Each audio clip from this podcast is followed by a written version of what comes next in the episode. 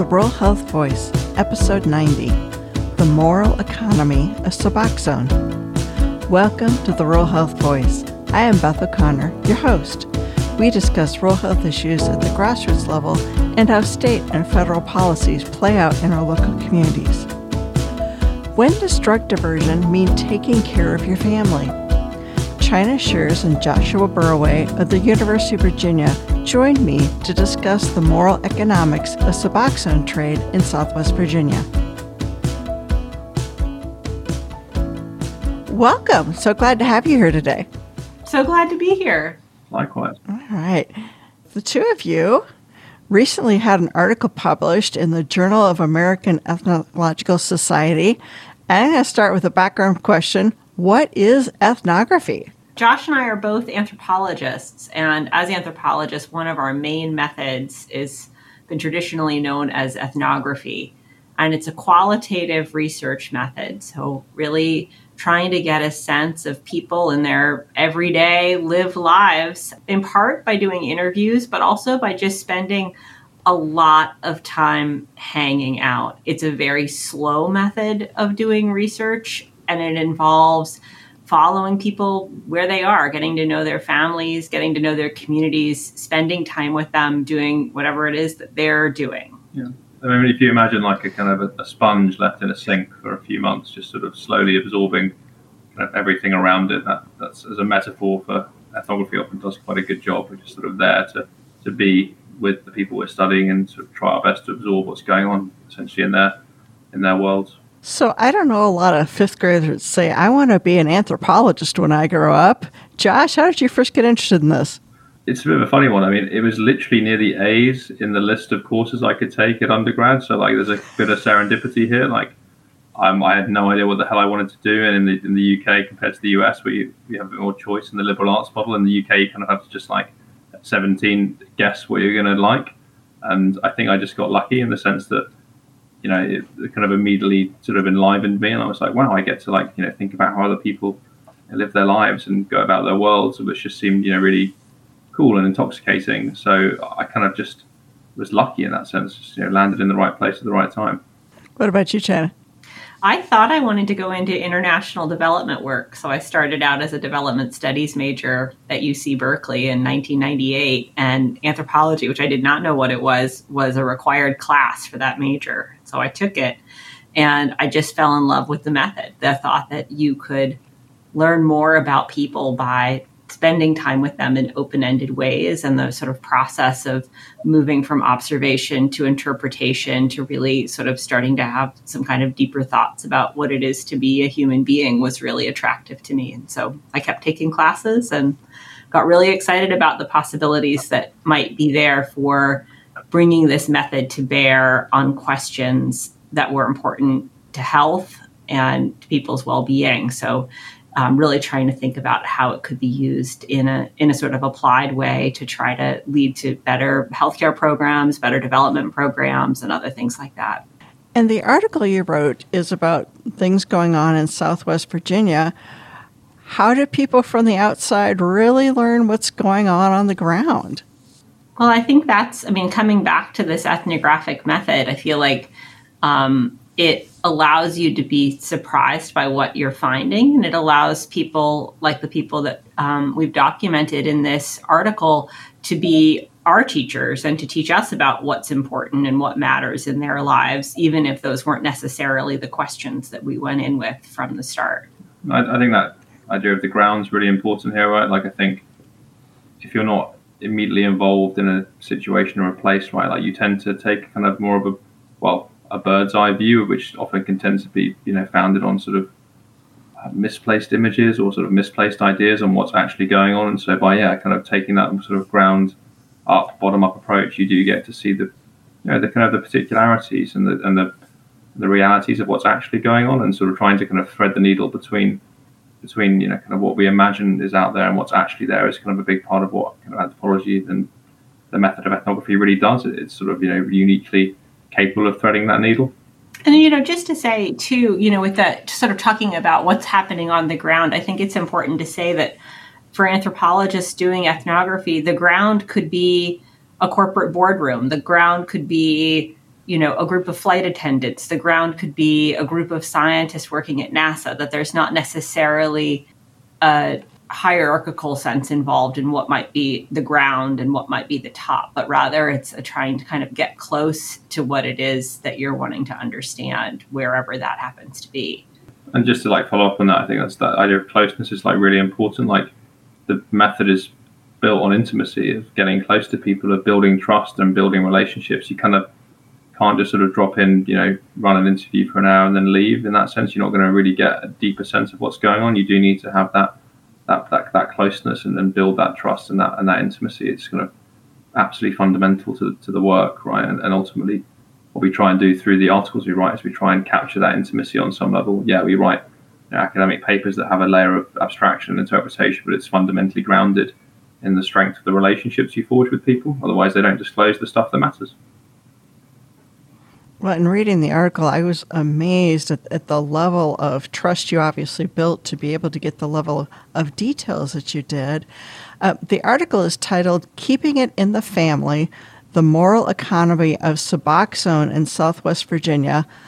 In the article, you use the story of a woman named Trip and her family, some of you whom are Suboxone users, to explain how people divert their prescribed Suboxone to care for themselves and their loved ones. I think many people would be surprised to learn that Suboxone can be diverted. Tell me how and why that happens. Suboxone is a combination of buprenorphine, which is the kind of opioid, um, and naloxone, which essentially creates like a ceiling effect within the drug. The idea that like essentially the naloxone will knock off the opioids from the receptors in your brain. So if you get a kind of risk of going into overdose, you essentially kind of get pulled back from the brink. So the whole idea of it is that it's kind of kind of quote unquote kind of safer to use, which is true. It, do, it does limit the risk of overdose in the actual taking of the substance. So it's like a kind of very particular kind of technology, as it were, that's, that's, that's used to limit risk in the in the field of people who use opioids, whether that's from coming off stronger stuff in the past or from you know, using it full stop. Right. So I think that's probably just good to clarify that, I guess. Um, and your second question was around right, kind of like to what extent Suboxone can be diverted. And well, guess it's kind of like anything. Right? At the moment, like you you know put something in the hands of someone, like you kind of you lose control of it in some sense, and it's and it can be essentially kind of moved around a person's you know social world in whatever way they ultimately see fit. Like it's these aren't things that are sort of you're forced to take in a clinic. You ultimately kind of take it home, and you know home is not a bounded space, right? Like it's a place that people gather in and people pass through. And so like depending on your situation, like anything, like it can be it can be moved. And that's this. I think this article is kind of really about the movement of the substance and how that particular kind of movement sort of shapes how people don't just use it, but also how they relate to each other, right? Which is why we kind of felt that kind of keeping it in the family as a you know as a as a, as a title to try to kind of capture sort of like how the substance moved through families, but also but ultimately also how those families were embedded in sort of broader contexts and broader structures. So, China, why do you think Suboxone gets diverted? Well, I think one of the things that we show in this article is that Suboxone is diverted for many, many, many reasons. Because of the scarcity of providers that are licensed to provide it and able to provide it in this region, in many cases, people can't access it through actual sort of formal clinical relationships unless there's a lot of demand for it um, for people who are seeking to use it for clinical purposes but who can't access it, it in therapy um, because of the ways that insurance can work in some cases or because many of the providers are um, operating on a cash basis sometimes people will be given more than what they need and then with the assumption that that will be sold as a way of paying for the clinical services themselves. And i think the other thing that we see in this piece is that suboxone is often being diverted as a form of care as a form of as we, we write sort of looking after someone else in the family who might also be in treatment and you know finds themselves low at the end of the month for various reasons, or somebody who hasn't been able to get into treatment, such as the mother of the main protagonist of this piece who's not in in care because her husband wouldn't want her to be and wouldn't want to know that she's using suboxone but the daughter is, is looking after her by providing her with Suboxone. And then I think in a situation of real economic precarity and economic scarcity, this becomes a sort of crucial resource for doing things like making rent or buying food for one's children. And so it becomes a, a kind of resource that can be moved around for financial purposes.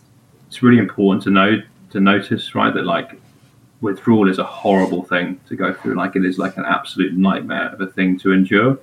And if you care about someone, you don't want to see them go through that, right? Especially if you all have a shared understanding of how horrible and nightmarish that thing is. And it kind of really puts the moral in, in moral economy that we talk about in this paper, which is that you you are looking after people in the in the you know in, in the context they're in and meeting them where they are. And so like diverting Suboxone to prevent like a loved one going through the horrors of withdrawal is absolutely a moral act. Like it may be from a kind of clinical and legal standpoint, you know, kind of a transgression, but in the context of the family, like you know, leaving someone up, you know, high and dry, as it were, and the mercy of that pain is kind of an unbearable thing and an unethical thing to do ultimately for people in that situation. So I think it's really important to to like highlight the tensions, right, for someone who doesn't necessarily kind of live in that kind of world. That this is a fundamentally a moral act of care, even if it's laced with contradictions and problems at the same time. And China, you mentioned that someone in your story was getting Suboxone from a source other than their physician because a different family member didn't want them on Suboxone. You know, we've talked to several guests on this podcast about the stigma of substance use disorder. Do you also feel that there is a stigma regarding treatment for substance use disorder? Absolutely. And I think, particularly with regard to medication assisted treatment or medications for opioid use disorder, the, the acronym has changed several times over the course of this research project. But yeah, no, there absolutely is. As you know, I think for a lot of people, including this particular woman's husband, would see Suboxone like any other opioid. And so I think that's where it gets complicated in terms of the ways that, that these medications are viewed. When are they a drug? When are they a medication? And how do they slide back and forth between those categories? And how are they perceived by different members of a community? And one criticism I've heard of medication assisted treatment is that you're just trading one drug for another. What would your response to that accusation be? The thing that kind of sort of jumps to my mind in that in that critique is well, like you're, you're making an assumption, right, that they're they're equal in both sort of type and kind, but if you are living in the kind of the illicit economy where like where you're sort of sourcing your the things that keep you out of withdrawal are putting you in all kinds of like serious trouble, right? Whether that's like you know using adulterated substances that put you at a higher risk of overdose, or putting yourself in situations where you're more likely to get you know picked up by the police and and the ripple effects that creates potentially in your own life moving from a kind of illicit to illicit substance, right? You're at the very least entering into a kind of a contract, right, with the with the clinical sphere. The very least sort of takes you Im- immediately out of the kind of sort of the, the, the, the worst possibilities that can, that can that can arrive in that space. And so, like, it's it's not it's not an equal trade, right? Like the, the dimensions of it are different, the pressures are different, the the forces it enacts upon you are different as well. So, and you got to bear in mind as well, like depending on you know the when we were you know doing our research down there, yeah, like there are lots of clinics that provide Suboxone, but not all clinics are equal. And like the best kinds of clinics don't just provide the you know the pills; they also provide, at least in you know kind of at, the, at their best, you know other kinds of psychosocial support. So your enrollment in these programs, you're not just trading one drug for another. You're trying to sort of transition from one kind of life into a different kind of life, and that might entail you know sort of more wraparound supportive care from clinical teams. It might allow you to access other kinds of resources. It might sort of take some of the economic pressure off of spending all your money um, in, when you're already really precarious and essentially hard up on you know drugs from essentially kind of street economies. So like I think it's, uh, it's it, it can't be viewed as an equal sign, right? It's it's different. If it were just the medication, that critique might have some weight, but where these medications are being provided in the context of a whole suite of wraparound clinical services and psychological services.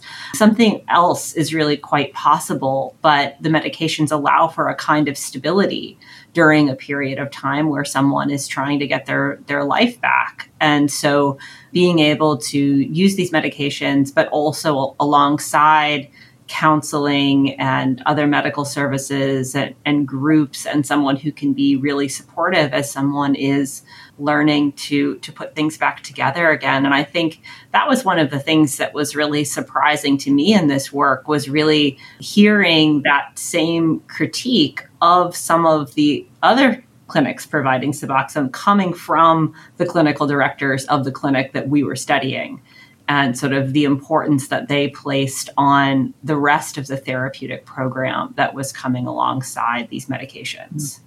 I think something to add to that as well is, I mean, just to sort of hark back to a previous research project that I was, you know, part of. I, I did a lot of work with um, substance users in the UK who were homeless, right? And like, there's a sort of perception that like if you're, you know, quote unquote a drug addict, right, which is a like seriously morally loaded term that shouldn't be bandied around without thinking. The idea is that like you're just kind of doing your drugs all day and sort of you know lying on a sofa somewhere and you know kind of stuck in this sort of lazy static state. But actually like that's not true. Like it's a full-time job. Like scoring like heroin in particular like it's you know it's a it's a it, you, you spend your entire day just making sure you've got a fix to get by. Like it drives you right? So you have no time and no space to do anything else right? That's your like fundamental pursuit. Where at least in a clinical context where you have like some sort of facilitated access to these substances so you can not have to worry right, about withdrawal, there are possibilities for space and time to open up in your life to think about other things, i.e., not just beyond making sure you don't get sick, but you know, seeking, as China said, you know, psychological care, like reconnecting with family, with friends. Like it's not saying that people do this stuff easily, right? But it's about trying to create like a little wedge, right, a little you know foot in the door. It gives you some space. And I think there's there's huge value in that for, for patients, right? So let's talk about some of those legality issues. In the article, you make several references to the complication of taking prescribed Suboxone being legal while taking Suboxone you've been given by a family member being illegal, even though the purpose is exactly the same. Why don't people just go to the doctor and get it for themselves? Well, I think that comes back to the question of provider availability. So, um, whether providers have taken the necessary steps to um, become Suboxone providers, whether that's something that they want to do. I think the sort of stigma against uh, working with people living with substance use disorders is there not just for family members and communities, but perhaps for some clinicians as well. Um, the difficulty of that work, I think, makes it something that is is something that maybe some people don't want to take on. And so, whether or not a provider is available in your area um, and particularly thinking about sort of questions of rural health, where people often live some good distance away from a major town where a clinic might be available to them is a major issue. And even in this paper, the young woman that's at the center of it, she was driving, you know, hour, two hours away to get to the clinic that she would go to. And um, Josh accompanied her and her partner several times on that journey, and just how difficult that was the process of just getting gas and making sure that the car's in repair and ready to go and getting there on time was a major hurdle. I think since that time, there's become an array of new sort of telehealth options around medications for opioid use disorder that do try to combine the kind of wraparound clinical services and psychological services and group services with making them more accessible to people. And I think that'll be interesting to see how that goes in the coming years. I mean, just to like add a bit of you know kind of context to that. Like, I, mean, I remember literally like we, we got in the car, and so Bruce at the time Trip's partner had put in like what he thought was exactly the right amount of sort of dollars of gas essentially to get to that place. Right, we were, um, was, we were talking like it was eight or nine dollars he thought would sort of get them there. And we got to a particular hill, and the way the sort of slant of the hill was, it essentially kind of tipped the gas tank. So the the way the car was essentially kind of on the hill meant that the, the gas wasn't flowing into the you know into essentially the engine, which meant that it stalled and suddenly started rolling backwards. And so that we had to actually kind of literally get out of the car, and you know, luckily I was there to literally like help push it up the hill and get it on a camber where you could get the fuel back into the tank just to get there, right? So this is the level of sort of contingency and precarity people are dealing with, even when they have like quote unquote enough. Often it's not enough. It's like it's so below the borderline that like the idea of you know kind of just getting there and going to clinic and making it part of your everyday routine is sort of laced with insecurity because life is just fundamentally insecure when you are living under those conditions of scarcity where you're always striving for enough but never quite getting there. And that was the sort of that was business as usual for them, right? I think that's kind of really important to note that like these choices about you know whether you do or don't go and seek you know kind of clinical care are always tied up in well, what can I do today? Like what's actually possible? What resources do I have? Right, that kind of stuff. From the perspective of law enforcement, what's the difference between an individual that has a Suboxone pill that was prescribed and someone with a Suboxone pill that was given to them by a family member? Whether they've got a prescription with their name on it. And the legal implications being? The legal implications being that, you know, you could end up with with charges against you. You could end up with fines. And in the case of this particular woman's life, you could also end up with your children being taken away from you as the sort of involvement of child protective services can be triggered by a situation like that. So the implications are enormous in, in somebody's life, even if you might happen to be between programs. So let's say you were seeing one physician, you decided you didn't like them, you were going to change to another, you moved areas, um, you ran out of your prescription and you were waiting for the next day to go and, and get your next one, you could be caught out in a situation where suddenly something that was a legal medication became an illegal drug. And, there's like a compound interest aspect to this as well, right? So like a lot of um, people like Trip, is the sort of you know key kind of um, key interlocutor, right? Like if you have a charge for a previous substance use issue, like whether it's methamphetamine or cannabis or whatever, or you know previously illicit Suboxone prescription, right? Like that is going to be held against you, and that's going to compound any judgment, right?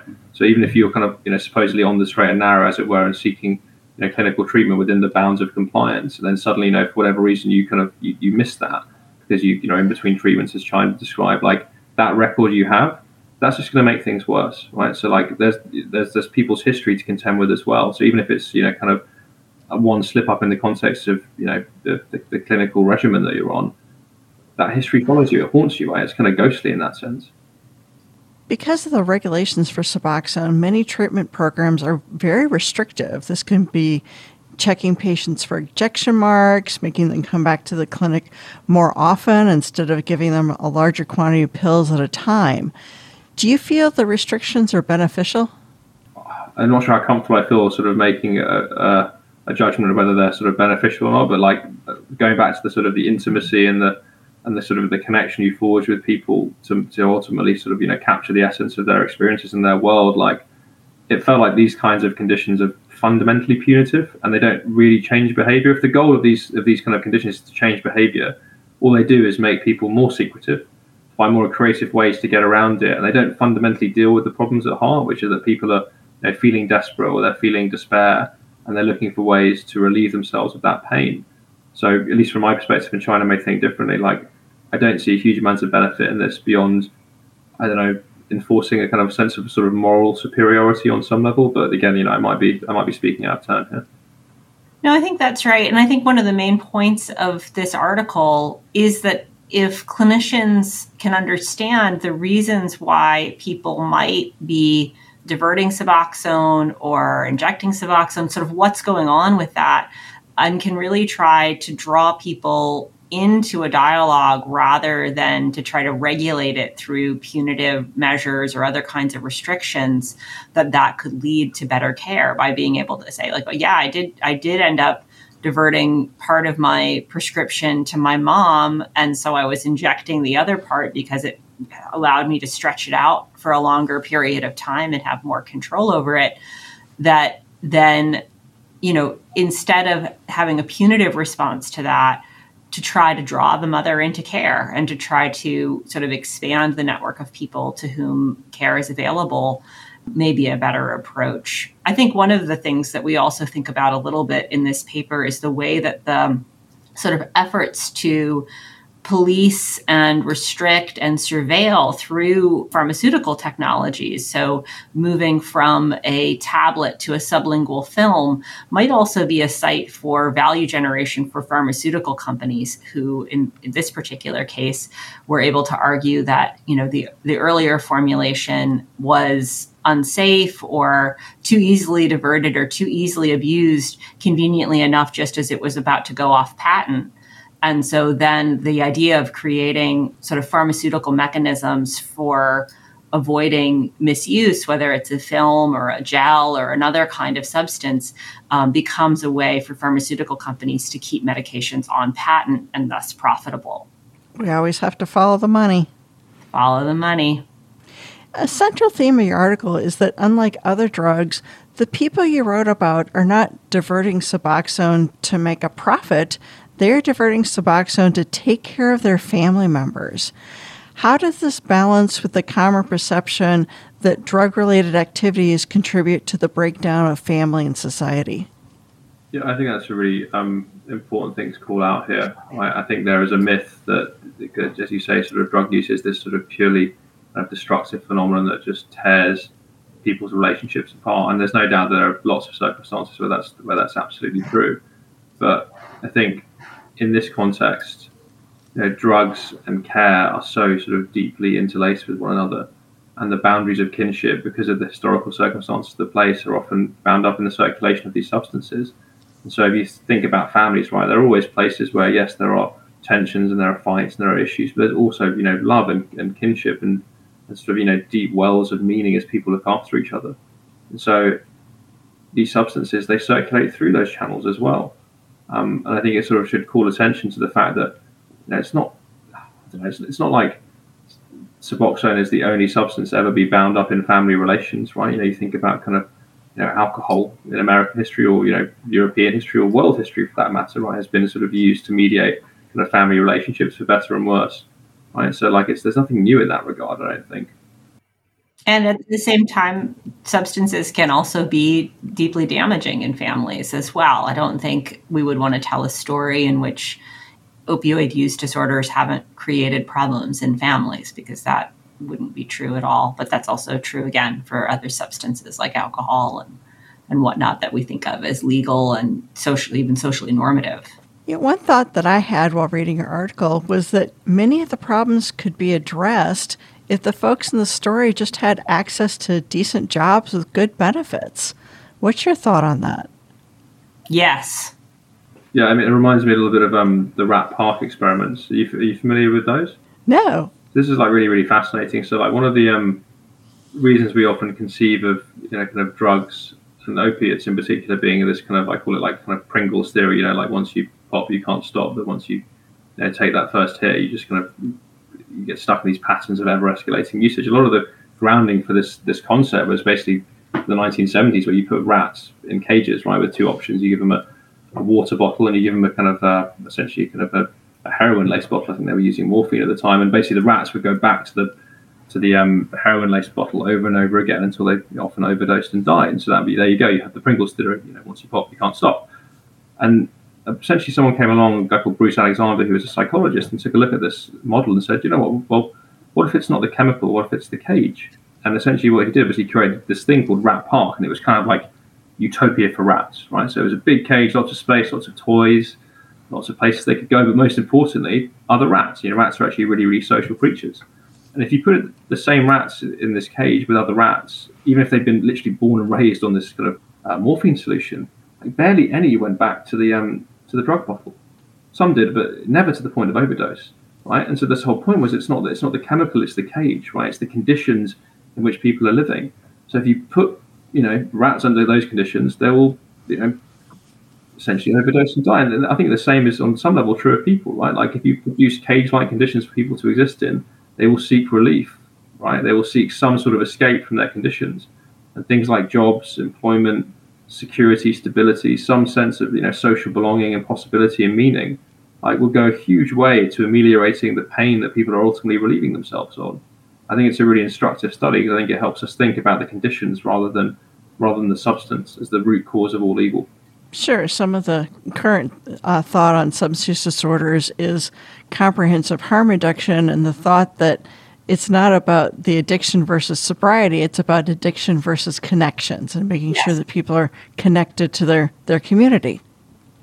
Absolutely. And I think connected to people who they're also having positive relationships with in different ways. I think you know people can have lots of contact with other people but whether that feels like nurturing and nurturing connection i think is another important piece of this and thinking about the complex relationships that can also be flowing through families, particularly in contexts where there has been a great deal of economic scarcity and, and precarity over many generations. So I think the solution to this feels more complex the longer that we've thought about it. I think the first step of sort of people having access to good jobs and good housing and meaningful connections within communities is clearly the first step. And I think, you know, coming back to the earlier question of stigma, um, finding, you know, thinking increasingly about where people might be able to make use of medications like Suboxone and also do that in a way that others in their community can know that they are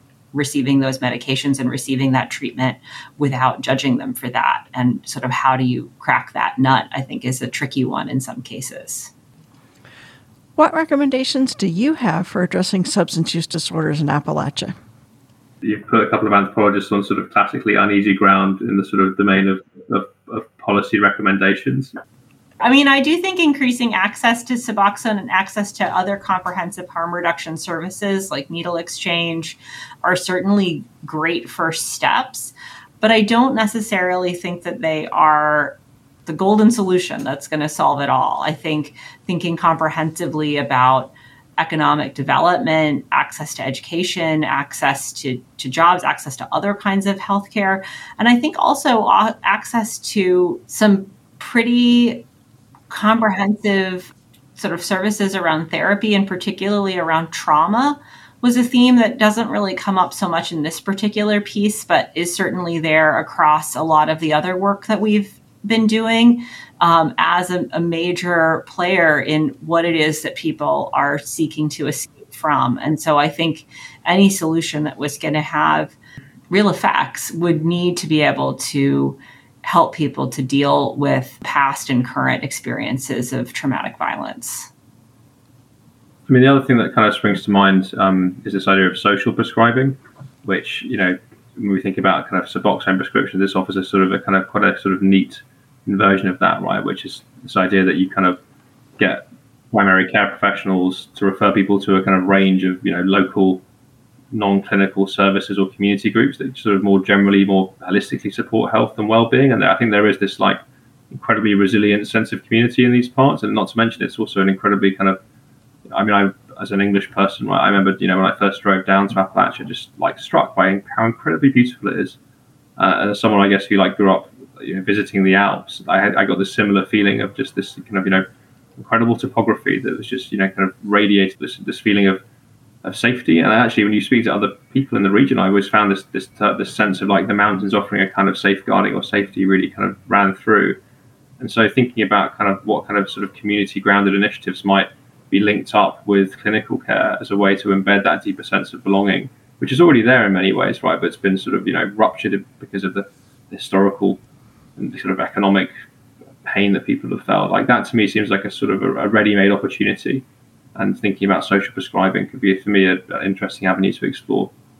One of the other things that we've seen in other sections of this research that aren't really part of this paper, but will be part of future articles and hopefully a book once we get around to finishing it, are sort of thinking about the role of local churches in this process. So, one of the things that we've seen, um, certainly not universally and certainly not every time, but that we have come to know a number of people who have moved into recovery from substance use disorders through their engagements with local churches from a variety of different denominations. And getting to know what happens in those spaces has been really fascinating in terms of the kind of community and the really sort of in, incredible and often incredibly difficult conversations that people are able to have with one another in those communities. And so, um, you know, that's been something that's that's been really striking and something that I think the um, you know sort of medical and public health communities, if there's a stigma against Suboxone on one side, um, perhaps coming from those churches, there may also be a stigma on the other side um, in terms of uh, being open to engaging with people in church. So, last question, question I ask all my guests. If you could do anything, what would you do to improve health and healthcare in rural America? Public transport. Transportation, that's always a good one.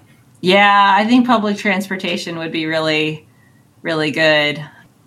Yeah, and access to jobs, access to housing. I feel like people, some of the people who we've come to know through this study have dealt with really extreme housing precarity that's often left them needing to live in either actually on the streets or um, in various kinds of situations that were not of their choosing and weren't necessarily very good for them. And so, thinking about access to housing and particularly access to housing for people who are still actively using substances, but you know, sort of where can they be? So, thinking about a kind of housing first approach and, and what that might look like in a rural area, I think is maybe a different a different matter than it would look like in a, in a city. Well, thank you both of you for joining me today. We very much appreciate your time and the great work that you're doing. Thanks so much, Beth. It's been great talking to you. Yeah, it's been a pleasure. Thank you very much for, for having us. That's China Scherz and Joshua Burraway talking about the need for better access to transportation, housing, and jobs to improve health. You can find their article in the show notes. Did you know Updated COVID vaccines are here for people six months and older to help protect against Omicron. Text your zip code to 438829 or visit vaccines.gov to find updated vaccines near you. The Rural Health Voice is the podcast of the Virginia Rural Health Association. It is sponsored by the Virginia State Office of Rural Health and underwritten by the National Rural Health Association.